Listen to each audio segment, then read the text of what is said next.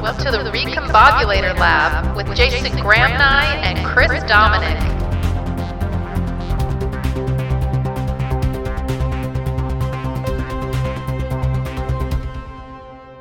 Christopher John Dominic, Christopher James Dominic. Okay, you know better than that. Really? Yeah. Christopher Christopher Jesus. Don't Christopher you- Jesus Dominic. Don't don't you be Johnning or Jesuing me. Really? No. Uh, No. Joshua. Although I will say, every once in a while, what will happen is I will I will have be in one of those systems that's Christopher Joseph Dominic, which is a lot of words, right? It's a lot of letters, Mm. and what it will do is it will cut me off at C H R I S T. Oh, that's exciting. Yeah, that's a it's an awkward moment. It's an awkward moment. Yeah. I'm not even going to say it because it just feels funny. You know, it's like okay, I'm Yeah. not. That's not my fault, folks. I promise. Anyway, Jason, I have been thinking about it. I did some reading up on Lesley McKenzie. I am really excited to meet her today.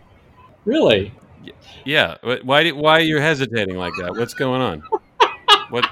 Something? What? You know, the well oiled Oh, God, here we go. It's like coming home a little hammered and having to explain yourself to the wife. Um, now, a funny thing happened, and the, the Recombobulator Lab is obviously a well oiled machine. We are well funded. We've got this massive studio, huge budgets, personal assistants arranging guests 24 7. Yeah. We don't. And and tragically, Lesley can't join us this this coming week Oh. because um, Okay. she she is the national coach for the Japanese women's rugby team. She's had to go into a camp for a week and is not able Oh, to join. well, that's us. So exciting. I'm really Well, we'll, we'll, and we'll yeah, get her when she's back ready. It's okay. It, uh, it, it- no, no big deal. Hey, can you say "I'm sorry, Recombobulator Lab listeners" in Japanese? okay. oh, that's quite hard to say. Um, Well, I, I can't wait to hear it. How about maybe just "I'm sorry, listeners," so you don't have to do the English thing in the middle. yeah. 皆様、本当に申し訳ございません。レズリー・マッケンジー様はですね、今週、あの、やっぱり、あの、仕事の件で参加できません。申し訳ございません。 That How's that that? was long. I, well, that when the Japanese apologize, they go full on. Yeah. Okay. Okay. And you know the literal Moshiwake gozaimasen is literally I have no I have no excuses. You and I share some uh, an irritating common problem. So my maiden What do we name, well, my maiden name, and I know guys having maiden names is a bit you know whatever. But I was Jason. I was I was Jason Graham before I got married, and I became Jason Graham. No. You're Christopher Dominic. We our names are problematic because they can be reversed. And the number of times before I got married that I was called Graham instead of Jason blew my mind. Mm. Did you ever get called Dominic instead of Christopher? Oh, are you kidding? Oh, really? Oh yeah, Dominic is first of all what everyone will call you on your sports teams, right? It's just for whatever reason that's the way Oh, I it is. It's, see. you know, because plus Chris was a pretty common name, Yeah. uh, you know, people my age. So you say Chris in a room, and a bunch of people say yeah, you know, so it doesn't work. So Dominic's a much more rare name here, and so I just got called Dominic a lot, and other versions were Dom. Yep. Domo was another one. Domo. There's this pretty good story of one of my best friends in the whole world. We were on the same soccer team, and uh, we had this Argentinian soccer coach who was he was like setting in one day, and he didn't really know what was going on, but he was just really intense. And he he heard my friend say to me, "Hey Domo," and he heard it as "Hey Dumbo," Oh, and so he's like he's like, "You're running laps, pal." oh, You're not calling people Dumbo. And he's like, what? No, I was Domo. And he's like, run laps. So like, I, and it's like, yeah, you got laps. You got laps. That's funny. That's so funny. You're, you have to run laps, Jason. Oh, absolutely. Yeah. Uh, yeah. It- for you, it's probably popping off. Yeah, Right? uh, all day. Graham, hit it, hit it. Yeah. I want to see 10 more Yeah. laps out of you, Graham. Trudging, trudging off. That's right. Yeah. Oh, Oh, man. All right. So another episode of the lab coming up today. Yes, absolutely. And you know, we've got our education uh, episode. I'm really excited about the interview that's coming up. Yeah, that great interview with Dr. Michael Anderson, who's Professor of Education at Sydney University, the oldest university in Australia. I, I bet you're not going to be surprised to learn that I've got a quiz for you. No. Okay. Shocker. Shocker. Yeah, Can well- I can I get the heads up? I want to study for these things. I'm of like Well, okay. So first of all, here's what I'm thinking. If you tell me in advance, Chris, I'm going to quiz you this time. I, I'm not going to stop you. I, I did terribly Hmm. Okay. uh, on the, uh, but you know, I, I'm I'm happy to do terribly again. That's okay. That's I'm part of I'm, part of my service to humanity. I'm ready to go. What's what are we doing? What are we? quizzing? Okay, this is on col- This is a college quiz. You ready? Oh, okay. Not Yeah. not like you're not college stuff, but things about colleges. Okay. Okay, ready? What's the most literate city in America? Oh, literate. Um, Okay, so I guess that's not really college. no. Uh, well, it it's, it's like an education one. yeah, yeah, but good. anyway, Um, it's close. Uh, yeah, yeah. So it's going to be correlated with maybe university population. I don't know. Like it could be a small. I'll give you a hint. Small college town. I'll give you a hint. One of our guests is from there. Oh, I'm gonna. Oh yeah, Eugene, Oregon. Mm, mm, Minneapolis, Minnesota. Really? Wow. Yes. Okay. Yes. Fair enough. Yep. Yeah, it, it tends to it tends to kind of flip around between there and Washington D.C. Oh, of course. Right, right, right. Yeah. Okay. All right, number two. What is the oldest English speaking university In the world or in America? in the world? English speaking is the, the key term. Oxford. You are correct. Oh! Ding. One out of Yeah, nothing. One out of two. All right, three. What is the oldest university in America? Harvard. Yes. two out of three. That'd be Oh sixty-six point six percent. God, Yes. Sorry. it would. No, well, you're point six six six six six six. Oh, I'm sorry. That was that was That's all that was a geeky moment right there. Okay, wh- uh, number four. What are the big three secret societies at Yale? Oh my gosh. Well, one of them was the Skull Club, which was the one that Bush was a part of. Is that true? I'm making this It- up. yes, Skull- it's, it's called Skull and Bones. Skull and but I'll give it to you. Okay. Uh, And the- two more. The other two was um, Gamma Phi Delta sorority sisters. They were terrifying. And the third You one, that. I did. And the third one was Delta Delta Delta, which was an incredible fraternity, which was I help featured. you, help no, you, no, you? no, it's featured in um, in Animal House, starring John Belushi, my favorite actor. Okay, that's a beautiful movie. Okay, uh, no, it's Scroll and Key Wow. and Wolf's Head. What and what were they? Secret societies? What did they do? Yeah, come come on, it's it's fun. Is it okay? Fair enough. I don't know. I've never been in a secret society. Let's make I one. don't really get it at all. Uh, Skull and Bones, Scroll and Key, Wolf's Head. But I mean, it, it, they sound cool. Yeah, they do. Right? They do. They do. They do. okay, number five. What is the oldest university in Europe? Oh, jeez. Now, I think something in Germany might be older than something in England, I have no idea. Um, hit me. The University of Bologna in Really? Italy, which was founded in 1088, is the oldest university in Europe. Term university was coined at its creation. oh, that's so cool. It is still considered a leader in European university systems. Notable alumni include Copernicus. and they they've got a bachelor's in in salami and other Italian meats, not just Oh, I knew you were going to do that. Did you see what I You had to go Italian. I did, I okay? did. My ancestors are not. Oh! How could Dominic be Italian? Oh, is it Because it used to be Master Domenico. Master Domenico? Oh, that's what I'm going to call Come you. Come on, you don't know this? There's a bazillion people in America who have names that got changed at some point because no one could pronounce it, Right. or because somebody picked the wrong side in the war, or you know, You- whatever. You, told me that at Henry's Yeah. one night. I remember. you- it's all coming back to me. you guys have you guys have a little more homogeneity going on, don't you? We're all Irish and we're all convicts. Like you, you're, you're the thing. That, the thing that gets the most broad with you guys is, do you have an O in your name that's right. with a little? That's right. Is it eighty or ninety percent Irish? Yeah, it's like 90% Irish. Well, should we go to the interview? Let's do it. This week, we are welcoming Dr. Michael Anderson, Professor of Education at the University of Sydney, a very old, stuffy institution. I have coffee with Michael every week at Speedos, and I have to endure his long soliloquies on the problems of the world. So we thought, why not inflict you all with him? Just kidding. He's amazing. Professor, welcome. Welcome. What, what a fantastic opening, uh, Jason. Thanks, thanks for having me, Jason and Chris. Can't wait for it to go downhill from here. Oh, that's exactly how it goes, too. That's right. Well, it's great to meet you. I wanted to start with your recent book. I was just checking it out before we got together here uh, Transforming Education. Yeah, look, we've written two books. Uh, one called called Transforming Schools, one called Transforming Organisations, and we thought we should really reveal who Luke's father was in the third one. we thought that we really needed to say something about kind of the deep structures in education. I suppose the argument in that book is if you look at education and you think, what is actually possible with the things that we have in front of us and what are we actually doing? I suppose our argument is we are not anywhere near meeting potential in education, not even close. Michael, I've come to believe that schools had perfected themselves in the last 10 years. So, what, what's going on here, man? You got to help us out. Well, yeah, no, they had perfected themselves if you like steam trains. So, you know,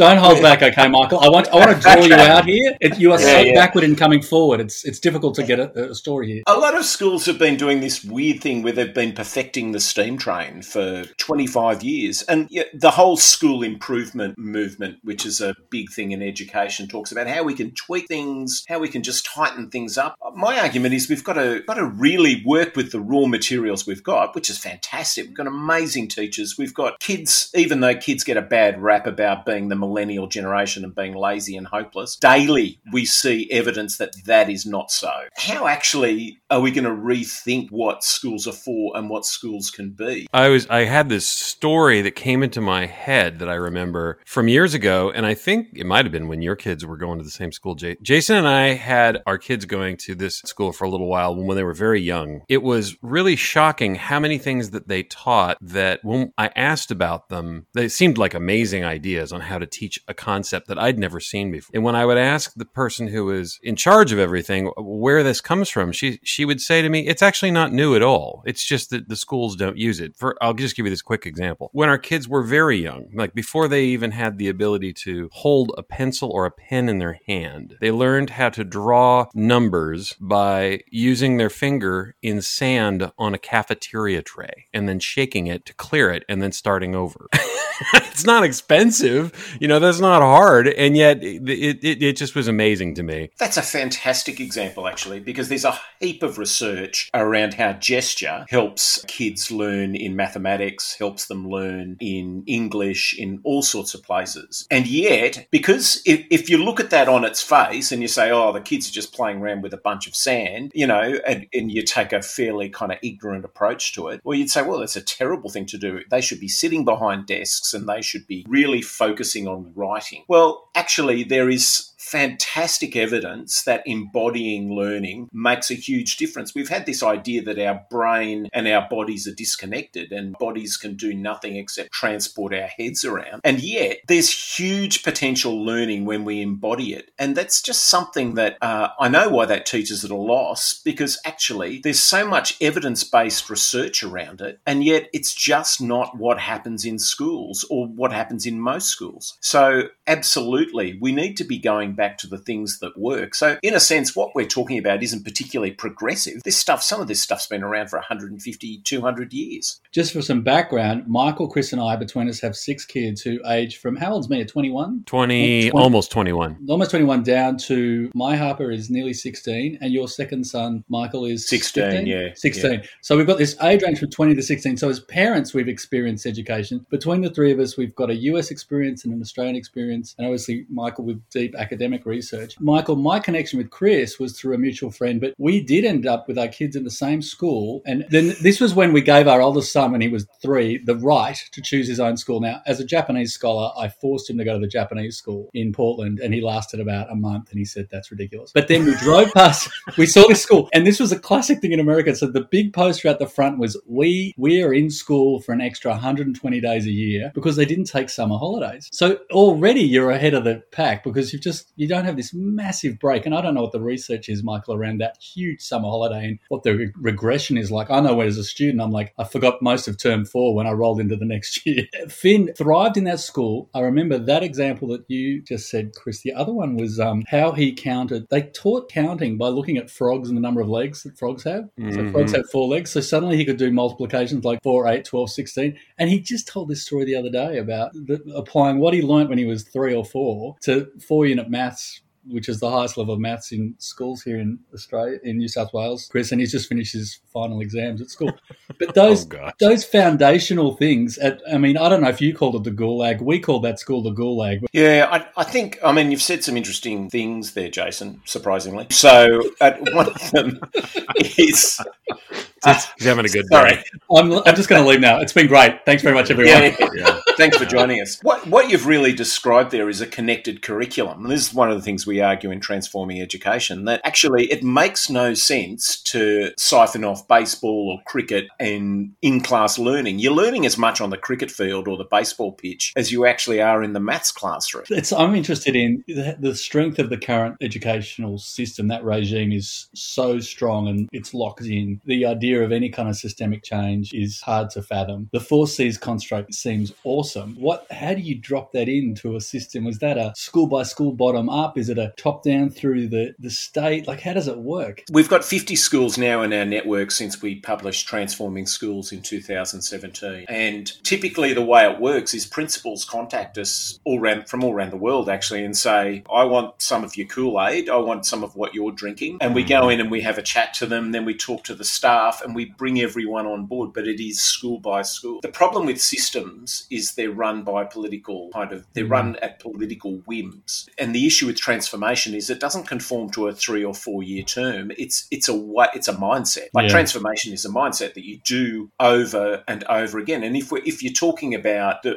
a curriculum changing as the world changes, you can't just stop still and go right. We've published the curriculum. We're fine now. We'll just keep on trucking. It's really about how we re- think about how the curriculum can shift and change. And those 50 schools are now in a network with each other. They support each other. So I, I'm getting that some of what you're dealing with as a barrier to improvement is good old fashioned change management stuff. It's just people get locked into their ways and it's hard to change. Is, am I am I missing that? Absolutely right. But that's one, I'd say that's, you know, 15%. Yeah, one. Yeah. Yeah. Um, and, you know, people grieve for doing things the old ways. People are comfortable in their own, in the ways they've been doing things and don't like to change.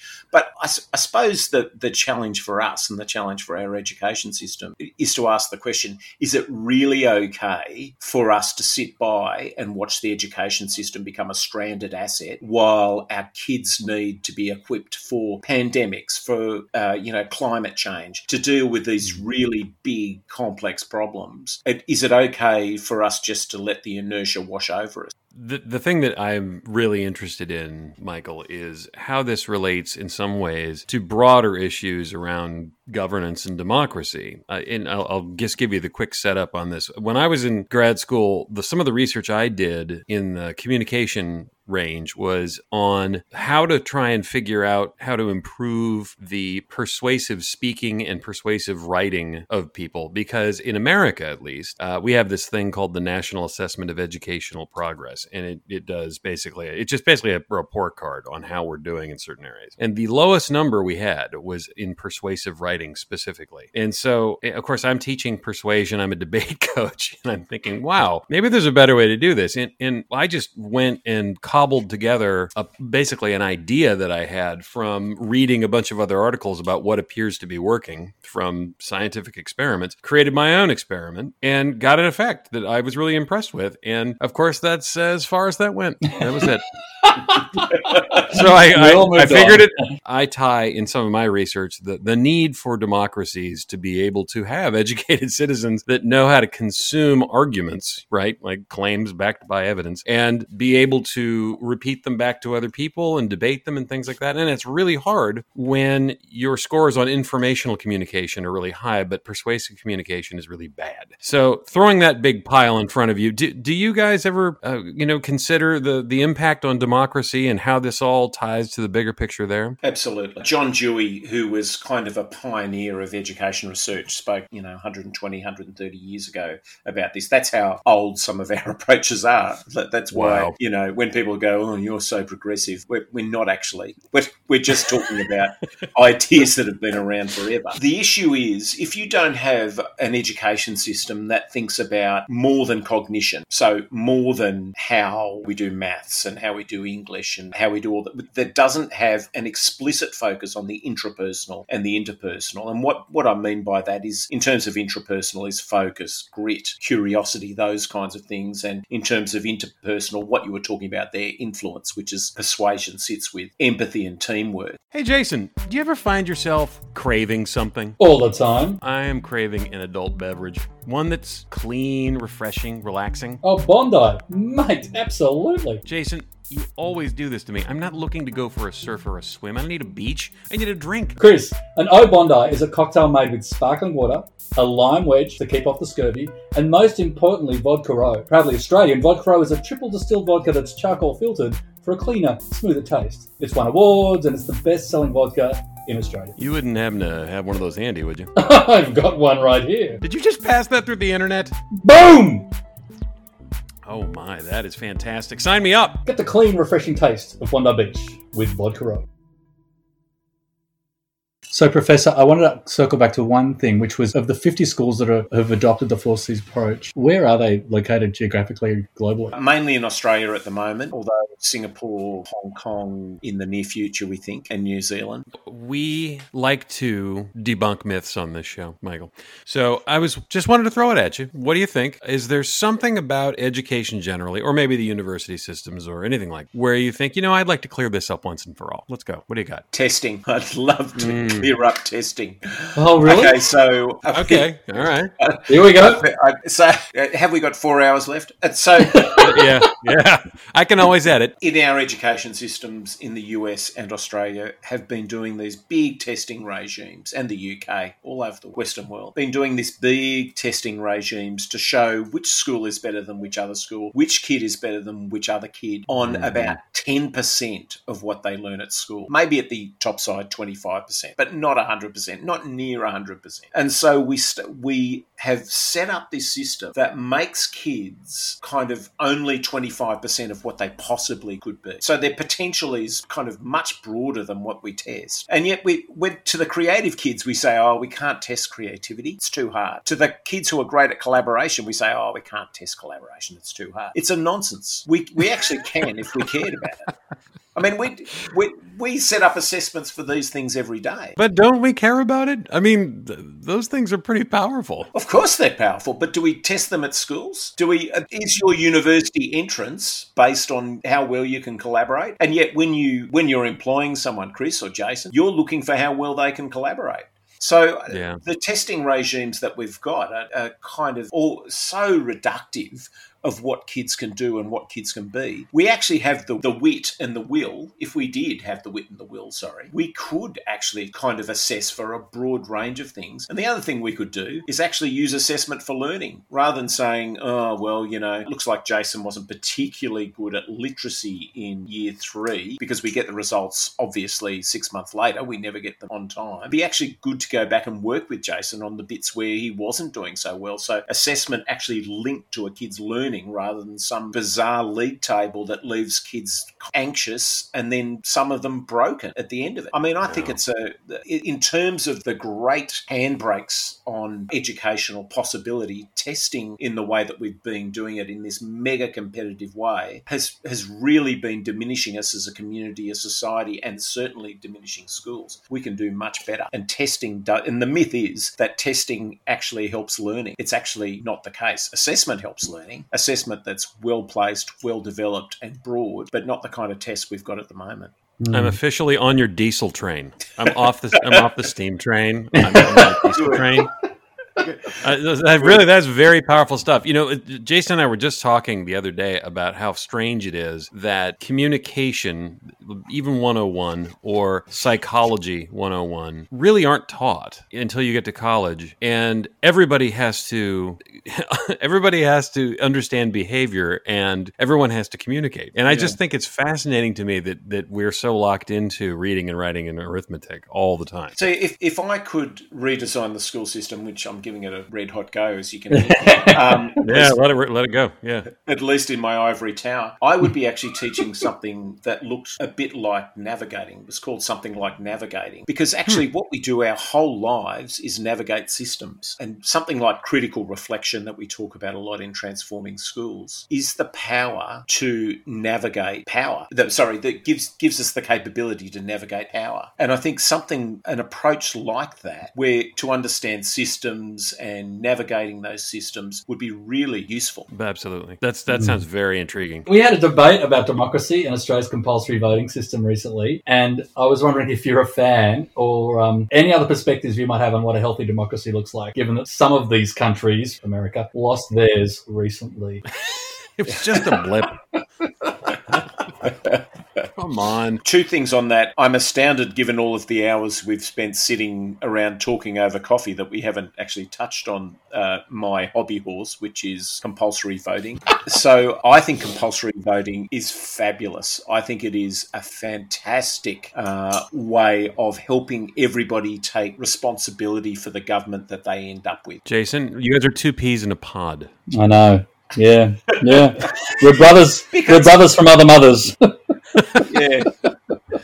because seriously, why should we be letting people opt out of a democratic system? We should be, uh, we don't let people opt out of other things. Like, you know, you can't drive a motor car without a license. You can't do a bunch of things without having to kind of participate and have, having to be registered and showing some sort of ability to engage. Why should democracy, our most valuable most precious thing be kind of set aside in that discussion. I, I think compulsory voting is amazing. And the other thing in Australia, voting uh, is compulsory, but actually voting for someone isn't compulsory. You can go in and say, I don't want to vote for anyone. But the actual act of turning up and doing it is compulsory. And I think that's mm-hmm. that's fabulous. And I've heard great things about your sausage sizzles. So yeah, yeah the democracy sausages. Yeah. yeah. I mean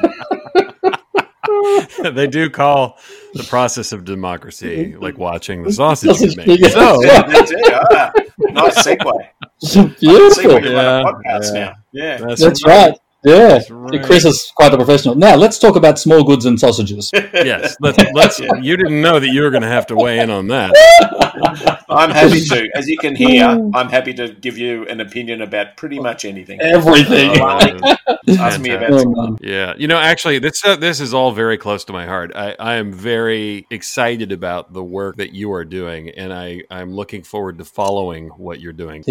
Yeah. Yeah, no, it's yeah, been well, a great thanks. conversation. I, I, mean, I suppose to anybody who's listening and is interested, really happy to continue the conversation. We've got a website which is 4ctransformativelearning.org where you can see more about what we're doing. Uh, the book will be out in May. There'll be a, I might even invite you and Jason to the launch. Might be a bit of a stretch, Chris, but Jason will turn yeah. up for a free glass of wine, I'm sure. Um, so, but it's, uh, I mean, it's a, an amazing privilege to be working with such uh, great people in schools. I mean, if you think about the potential, it's just heartbreaking that we're not doing better in education. Well, we're rooting for you, Michael, and we look forward to when that book's coming out. You know that means something different in Australia, don't you? yeah, you know we've had moments like that yeah, on the show. Yeah, yeah, yeah. yeah. What but, what, but, what should I have said? What should I have said? Uh, cheering, backing you, cheering for you. Yeah, yeah. Yeah. Okay. Yeah. That's it's not the it's not going to be the last time either, Michael. So there you go. Thank you. Thank you for helping out there.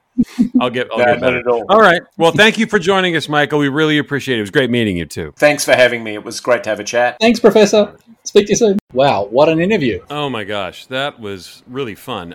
I I didn't realize that there was so much to what he is working on. It really is. You know, it's like it's systems thinking. It's you know, it's not education. It's just sitting in a classroom learning stuff and then you finish. Like it's a it's a complete it's a thing. It's a huge. I could imagine it applying to a lot of different things, not just education. It, it just seems like you know a smarter way to live. Absolutely, and I think your point was really interesting about applying all you know the stuff that we don't actually learn at school, some basic communication, persuasion, that sort of thing, which or, or um, you know, Michael talked about um, you know collaboration and teamwork, which I think at university mm-hmm. we get thrown into all this teamwork and we're like, oh, teamwork. But that's really what so much of work life is about afterwards. But at school level, it's quite rare. Yeah, you know, and it's funny too because when you and I talk about business and personnel and hiring and things like that, often we are talking about the things that he's talking about. We, we we're saying, hmm, I mean, you can hire for soft skills and teach skills you know, I mean, it's a lot harder to teach somebody who isn't as good at reading a room, for example, or uh, knowing how to be appropriate in certain situations, or getting up on time, right? I mean, those are things that probably matter a, a heck of a lot more. And they, you know, I completely agree. And I think it's funny that in English we talk about soft skills and it's sort of derogatory in a way. It's like, right, right. Like it's not as important. And yet they're the hardest. If you don't have them as an adult, you are eminently less employable. And I think you and I have both talked in the past about people we have hired or maybe fired. And it's like, yep, just attitudinally just couldn't get there. He was he or she was the smartest person in the room, but the attitude, the energy, the lack of EQ meant that we just couldn't keep them on. It's yeah. it's very true. Very yeah. very true. Yeah. All right. Well, hey, great talking with you this week, my man. I just want to thank all of our listeners for being so great at supporting us. We're having so much fun, and we're so happy that you keep tuning in and, and listening to us and passing us along to your friends and giving us five star reviews. Yes, from me too. Thank you so much for all your support. really appreciate it, and we'll uh, be back with a new show next week. That's right. All right. See you, everybody. See ya.